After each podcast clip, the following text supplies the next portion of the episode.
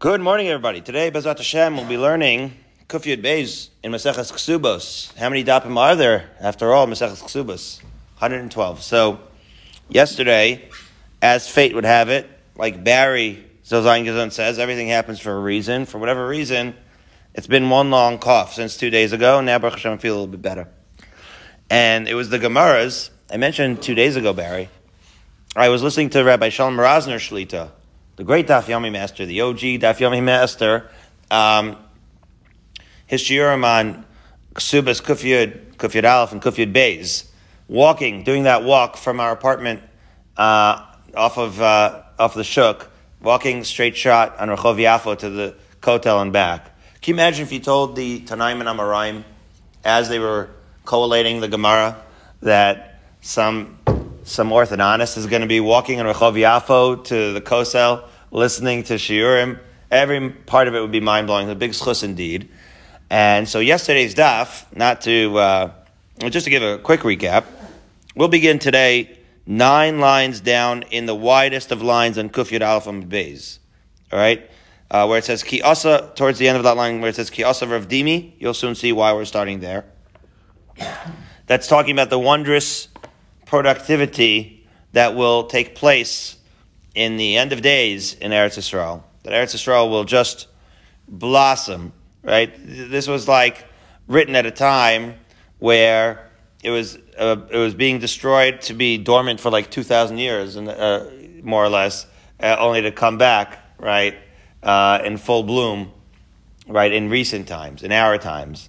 Um, so, of course, I'm walking through the, the, the streets of, ya- of Yerushalayim, and isn't it interesting and quintessentially Jewish, I guess you could say, that in yesterday's daf, the same Gemara that says, if you don't live in Eretz Yisrael, ein lo Eloka, right? Such strong statements. It's like you're, it's like you don't have, it's like you're godless. And then, and then the Gemara says, what do you mean? Hashem exists. What do you mean you're godless? No, don't feel like you're godless. Just you're worshiping Avodah Zarah. Wow. That's, that's the consolation that you're not, it's not like Ein Lakah, but it's like you're worshiping Avodah zara, Right? An, incredible statement. At the same time, that Gemara has the Gimel Shavuos, which the Maharal brought down in the article explains so exquisitely.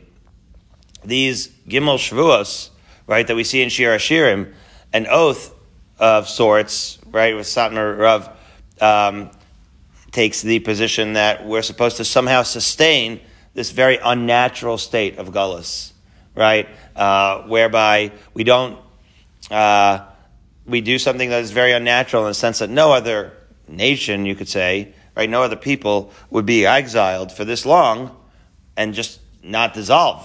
What kind, what is, what kind of business is this?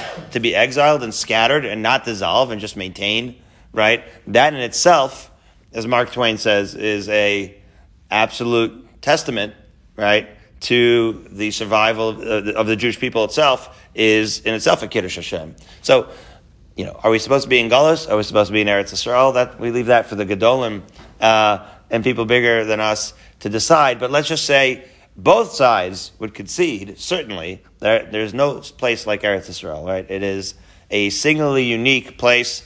Um, uh, just that the relationship is complicated, right? The relationship of the Jewish people with Eretz Yisrael is complicated. Why is this in Maseches Ksubas? Rabbi Shalom Rosner brings a source that I don't remember what the source is, but basically, we know, you know, when we talk about the payout of a ksuba, so that happens upon death or divorce, right? We're at the end of Maseches Ksubas. This is something that we've we, we realize, right? That's not lost upon us. But um, there is a point earlier on where the ksuba symbolizes the love between the chassan and kala.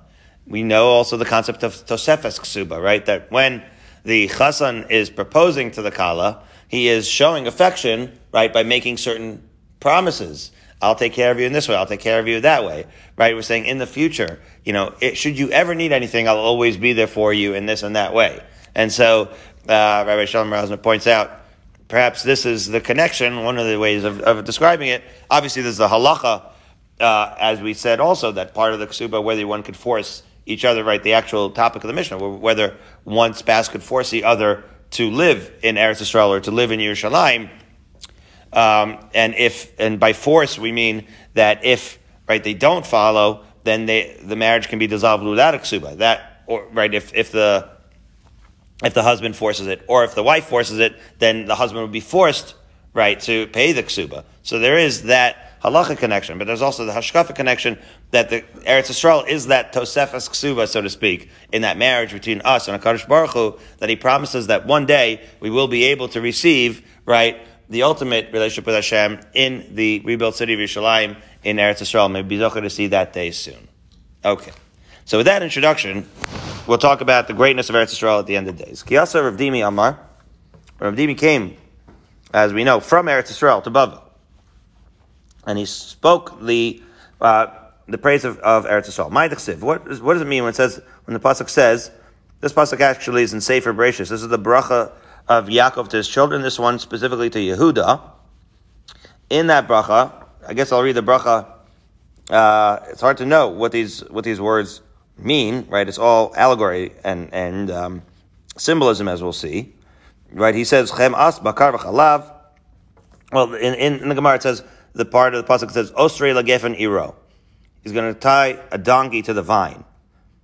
What does this mean? He's going to tie a donkey to the vine, right? You're giving Yaakov's giving Yehuda a bracha. He's going to tie a donkey to the to the to the vine. What is he trying to tell him? Okay, so the, in the actual psukim it says Osrei lagefen iro.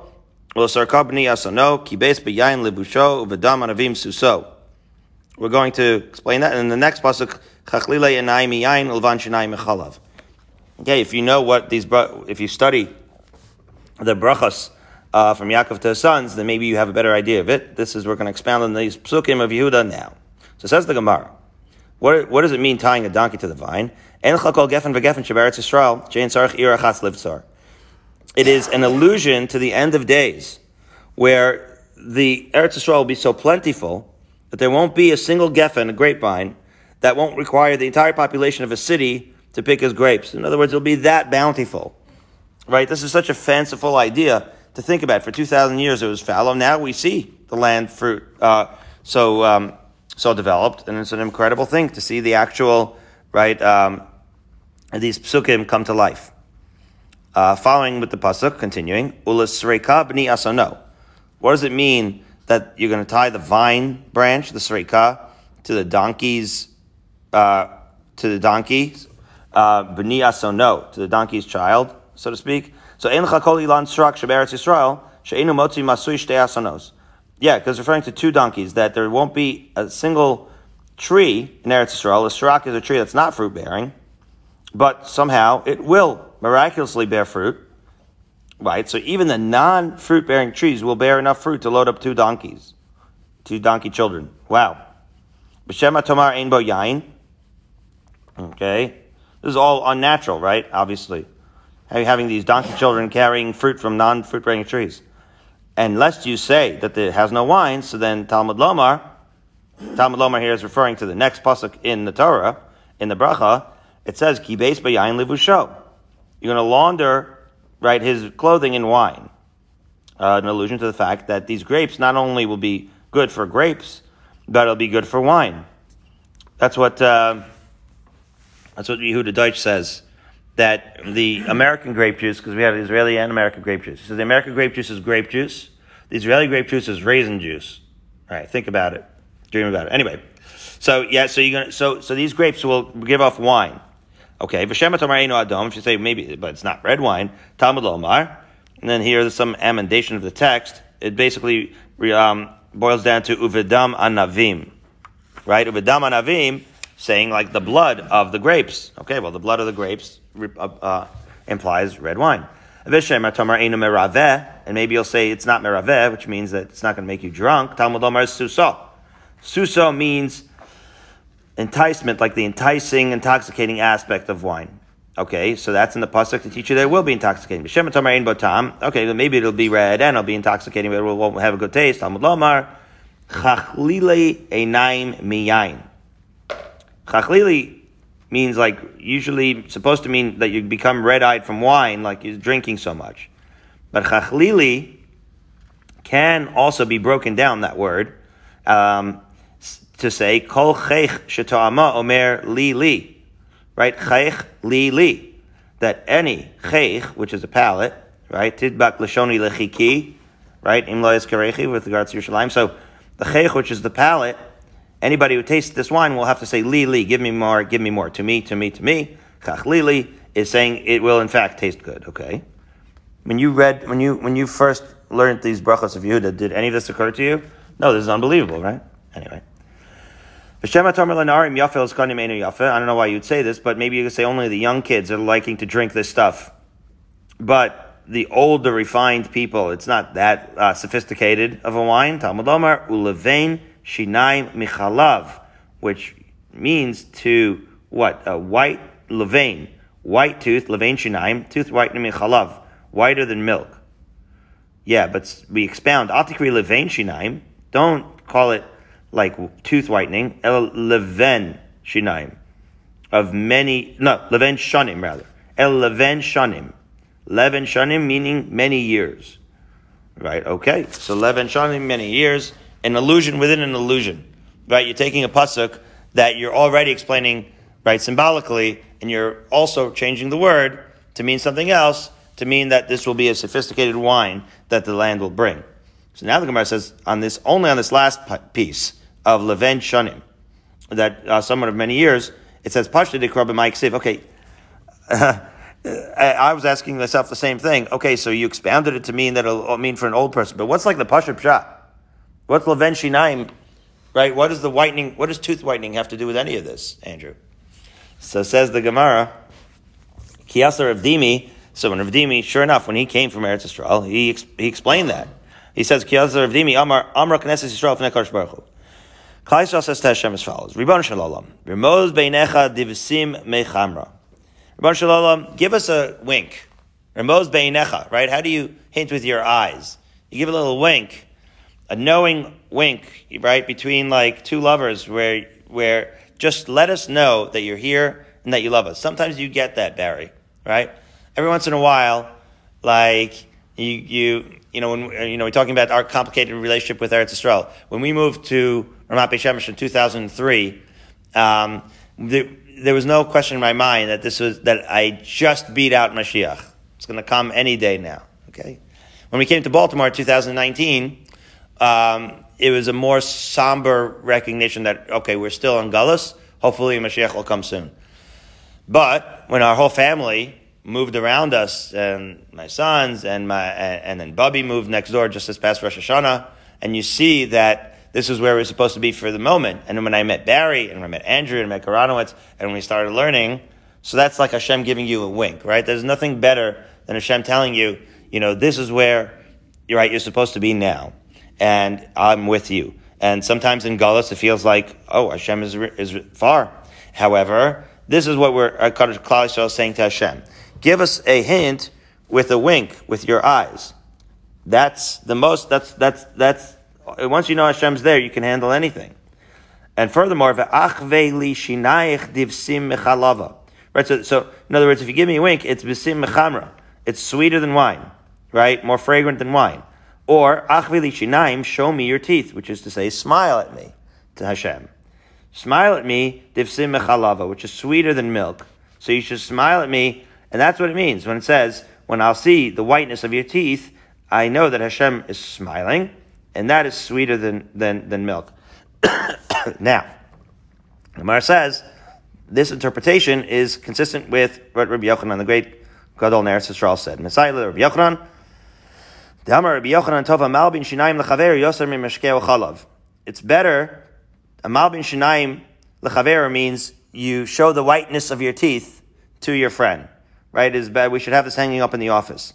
It's better to whiten your teeth Yoter mashkeo chalav. Better than better than to feed him milk. But again, better to smile at your friend, right, and make him feel good than to actually sustain him physically. Is what it means, right? The emotional um, effect of smiling at someone's. Are we going to get into this, Andrew? Rav Kahaneman, uh, not Rav Kahaneman, his nephew, Kahaneman, the, psych, the psychologist who won the Nobel Prize in economics, uh, thinking fast and slow.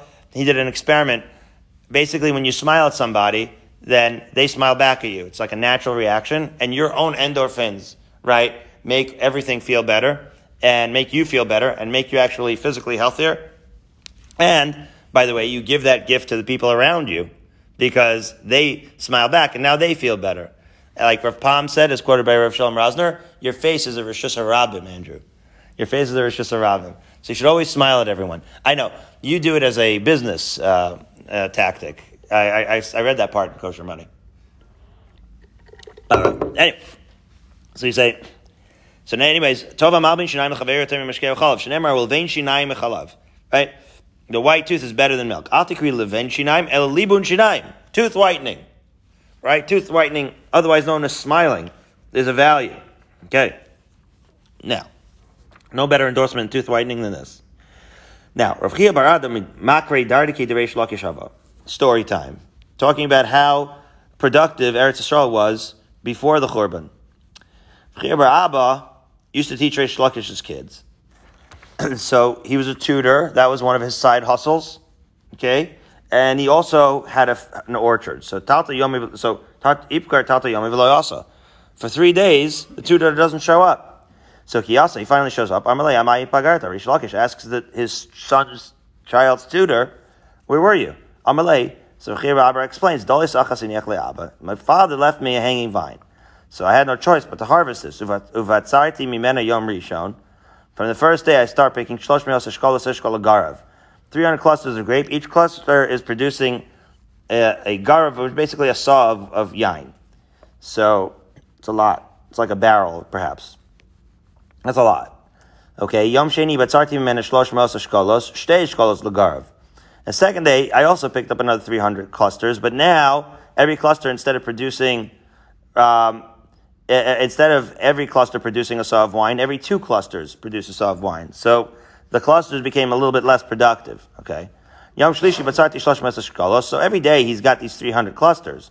But on the first day, each cluster is producing a barrel or a saw. On the second day, every two.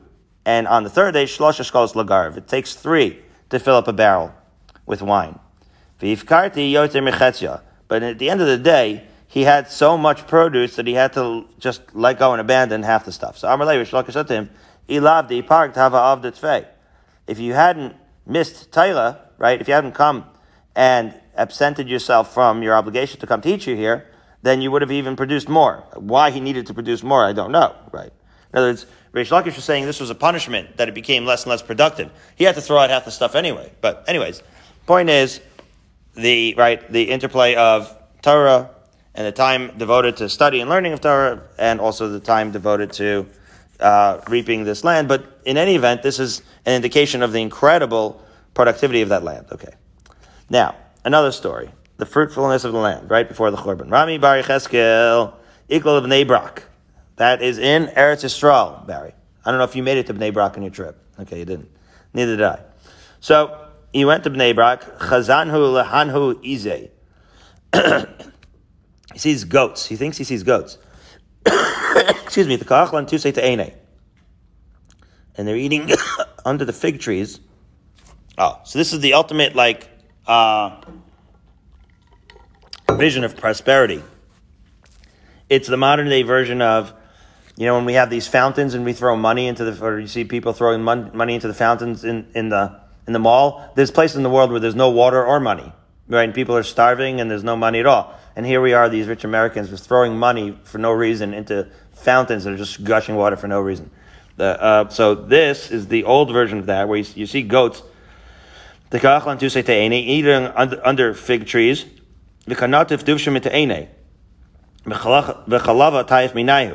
What's going on here?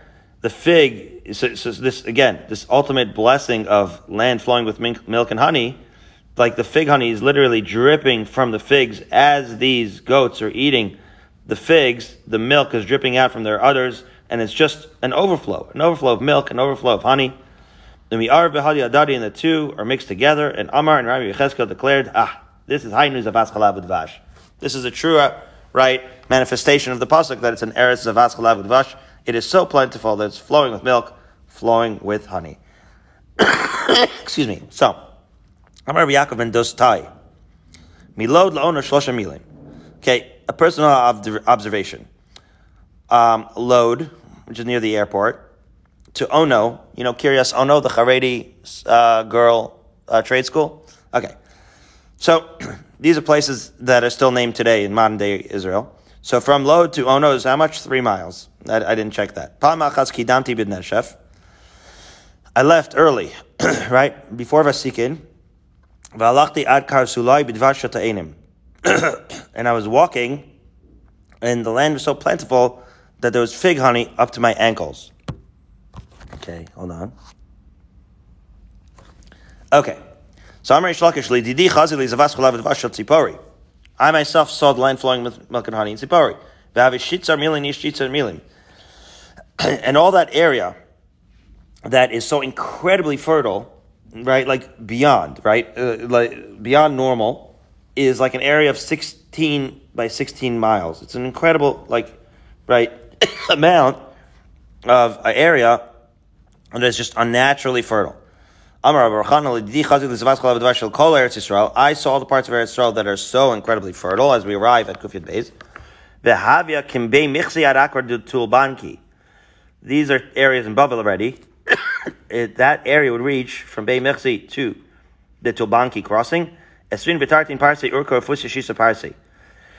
It's a length of 22 parsas by six parsas, approximately a, a, thousand square miles. Okay, so a large area. Again, this is not just the productive line. This is like the ridiculously productive part of Eretz Yisrael. Okay. Similarly, an incident to that effect. They went to a place in Aisukamaya Farsika, and their host brought before them a peach, an afarsek. The havaki ilfas kfar hino. How big was this afarsek? As large as a kfar hino frying pan. V'ilfas kfar hino kamehebe. How large are, are the frying pans in kfar hilo? Well, chamesh sign, five saw. That's like a 22 gallon frying pan. That ain't no regular frying pan. Oh my God. Did you ever hear the story, uh, Andrew, of Rabbi Chelba and the giant peach? Okay, sorry. Achlu shlish. What do you do with such a giant peach? 22 gallon peach. That'll win the, the, trade fair every day. So, achlu shlish, you, such a huge peach, you eat half, a third of it. If gir shlish, a third of it, you just have to throw away. Be mafkir and abandon it for others. V'nasan lufnei behem shlish. Okay, I guess you feed it the other third to the behemoths. Then, lashana, iklar belazar lahasam. At the end of the year, Lazar goes, v'aisi l'kamei not to be a day, v'amar, wait a minute, they brought him a peach, but its time it was small. so small, excuse me, that he can hold it in his hand. To this, he said, Eretz pli limlecha miras yoshveba. It's a pasuk in Tehillim. Fruitful land can actually turn into salty wasteland. Melecha, melach. Why? Because of the evil. In other words, you already started to see the beginnings of the Churban. All right, so we're talking about that transitional stage where it starts off ridiculously fruitful and starts to wane and we pray for it to return as it has recent years. Okay. Another similar incident when showing that transition, Rabbi Yeshua ben Levi Ikla Gavla. He traveled to Gavla Chazan Lahanu Kitufa Egle. He sees clusters of grapes in the vineyard, but from far to the naked eye, it looks like like like cattle, egel, right? Calf. So Amar Agalim ben Akvanim says, "Oh, look at this. We have calves walking around in the grapevines." So I said, "No, that's not calves. That's the grapevines." Kitufeinenu, they said to him. Those are the grape clusters. He said, Oh my God. Amar, Eretz, Eretz, Achnisi Peresaich. Oh my God, Israel. Eretz, Eretz. Slow your roll. Achnisi Peresaich. Calm down with the size of these, of these fruit. Why calm down?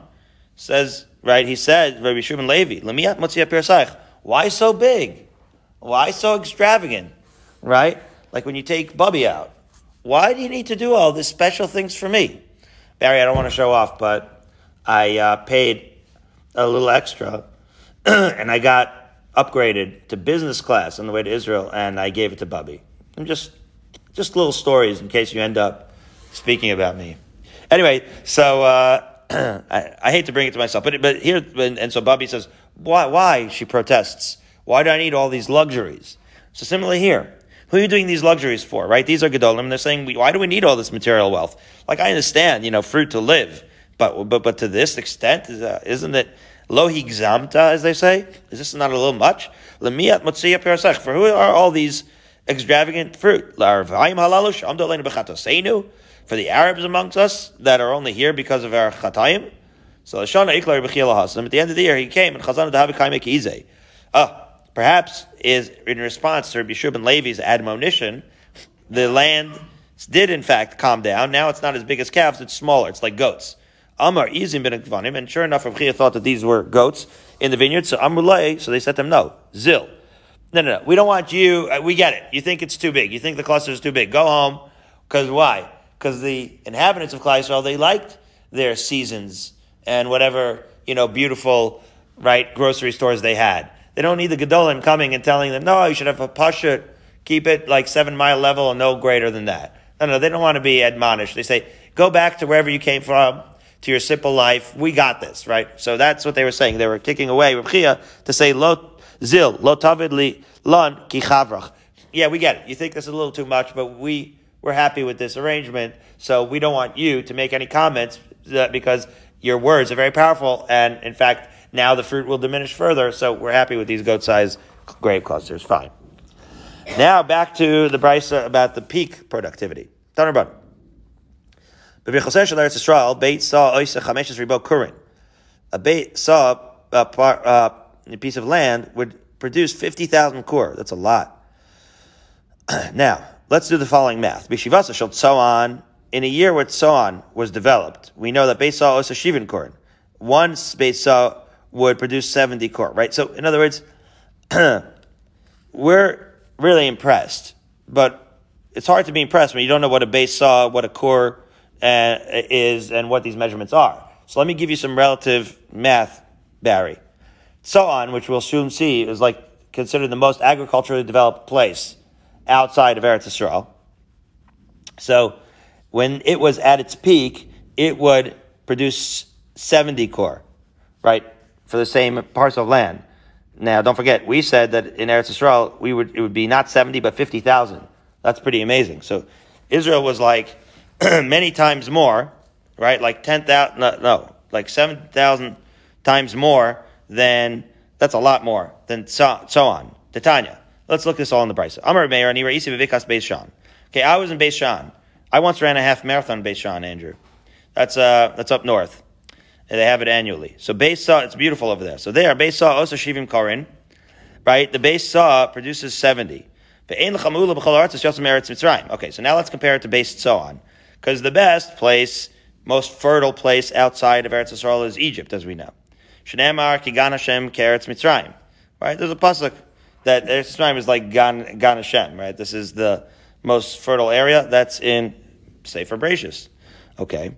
And so on. Where's Tzoan? It's the most fertile part of the most fertile place. Right?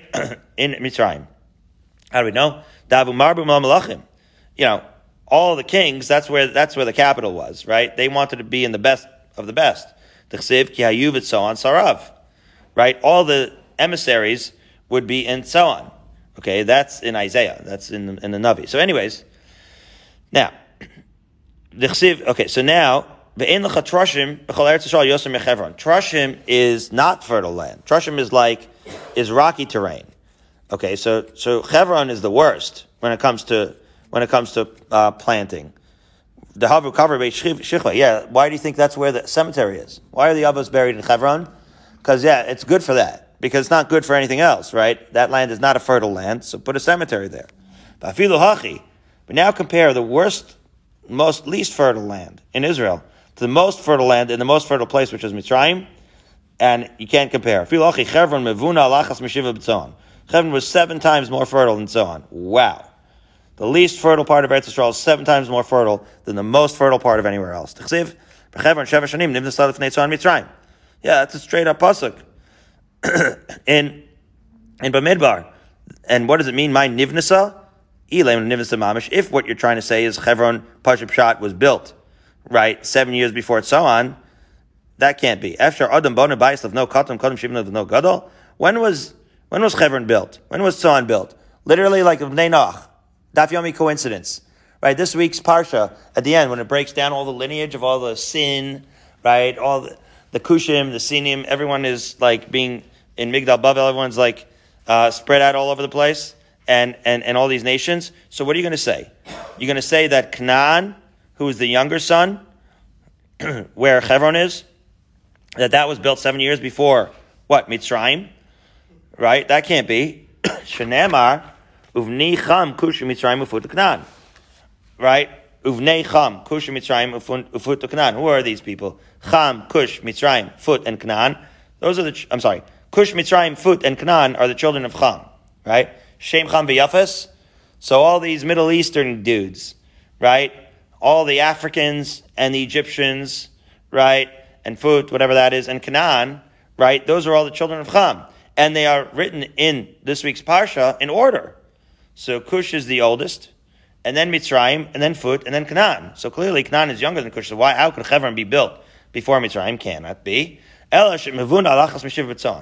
It must mean, not that Hebron is seven years um, older than Tzoan, but rather it is seven times more fertile. Wow. And that is the worst part of Eretz Yisrael. That's like the untillable land. Aval shelo b'trashim, oh, chameshmel. Right? That in the fertile parts, that lo b'trashim, that are not stony, it could produce 500. And that's when it's not even enjoying bracha. Right? Also, obviously, in that context, in uh, Sefer Bereshis, it's even more so. It's 50,000. It's 50,000. Way more. So much more fertile. Tanya. Okay, so now that's how uh, fertile the produce was. Another price to that effect, Tanya. Amar Biosi saw Yehuda sign. A saw of wheat in Yehuda produced five saw. Saw Kemach, saw Soles, saw Subin, saw Mursin, saw Kiburaya. That he was just saying that one saw of wheat harvest could produce a saw of all different kinds of flour, not really different kinds, but as the Rashi here uh, explains, it's talking about stages in the process of milling it, right? So first you have it regular flour, then fine, then you mill it further to fine flour, then you you have the bran and the mursin and the coarse bran, what we call the whole wheat, and the and the kiburia, which you might not know what it is. So the article hooks you up. This says kibarium. Be as it may, these are stages in the milling of the flour, and all of that. Well, what's unusual is is that you're harvesting like a saw, and every stage is producing a saw. So there's some sort of expansion that's going on. That's what's going on. Okay. Now, now we're going to get TripAdvisor five star reviews of Eretz Yisrael from non Jewish sources as follows. I'm Amlehu Tzeduki, the Reb. Here we're actually seeing a Tzeduki in a not so negative context. Every time we bring up a Tzeduki, we think somebody's about to get cursed. But here, the Tzeduki is just a regular guy doing TripAdvisor, so to speak. No, not a guy, but Tzeduki, you know. And he says, Arachon. It's proper that you sing the praises of Eretz Yisrael. Base saw achasini echli abba. So this is the Tzeduki now saying, my father left me a base saw here in Eretz Yisrael. Imena mashach, imena chamar, imena ibur.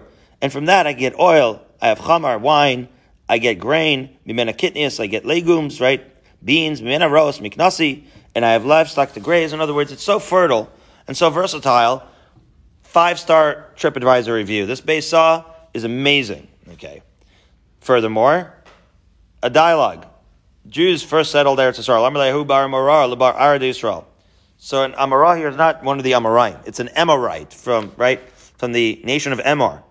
So one of the Emoraim says to the Israeli, Hi Talsa the Kaima Aguda the Yardana. Do you see that date palm on the bank of the river? Kama. How many dates did you harvest? I'm Amali Shisin Kori. So right, they're basically a talking shop. Like, look how amazing this it, this is. So the Jew says, ah, 60 cars. So I'm Amalei, Akasi lo yasuba, Achiruvsa. Huh, you only got 60. It's like, uh, you, you show up for five minutes and all of a sudden the land gets worse. Achrivusa, you destroyed it. Anan, may have esrim kori I used to do double until you showed up.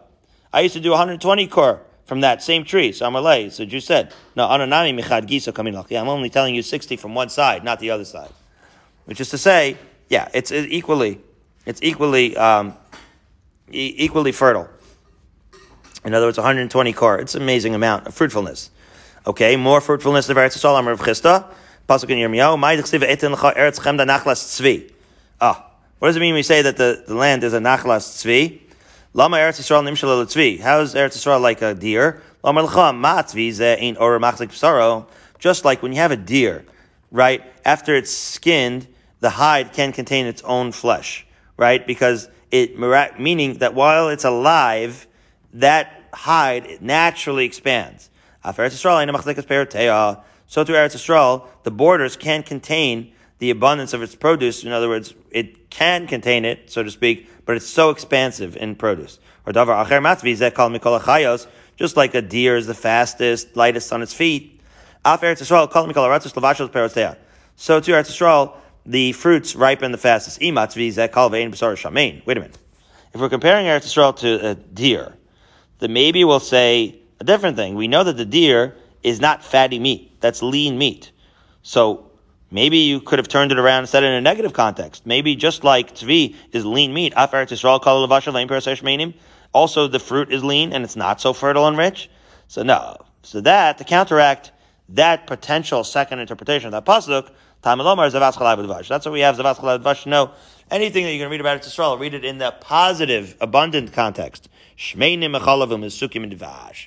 Richer than milk, sweeter than honey. Nine lines up from the bottom. Kufya Beis Amad Aleph. Rabbi Elazar Kevasalik Eretz Yisrael.